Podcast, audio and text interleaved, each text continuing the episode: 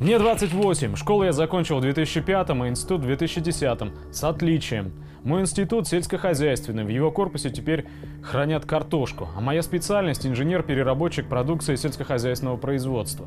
То есть имею прямое отношение к переработке молока, мяса, зерна и так далее. На тот момент по специальности можно было пойти работать за 13 тысяч рублей с неясной перспективой в будущем.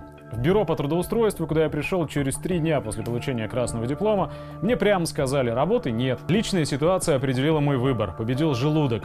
И я, помыкавшись, пошел в торговлю. Работаю я с 18 лет, в торговле уже порядка 7-8 лет. Работал на единственном в Приморье автомобильном заводе.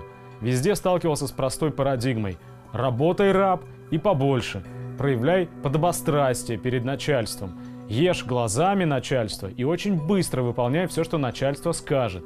А умничать и искать справедливости нам не надо такого. От таких очень быстро избавляются. Подведут под увольнение, напишешь сам заявление. Я дважды пытался уйти в сферу науки и образования, и оба раза получил четкий ответ. Если вас есть кому содержать, Бога ради, занимайтесь. Меня содержать некому. У меня нет родителей, нет семьи. На предыдущем месте работы я пошел против своей совести и начал мутить.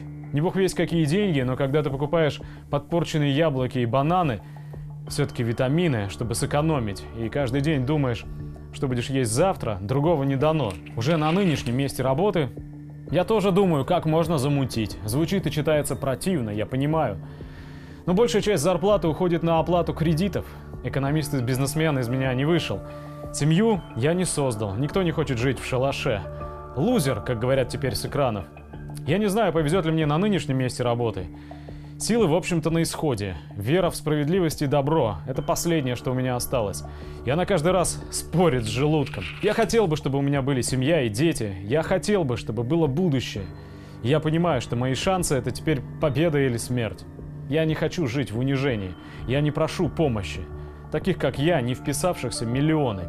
Не знаю, как они, но я понимаю, что и почему происходит.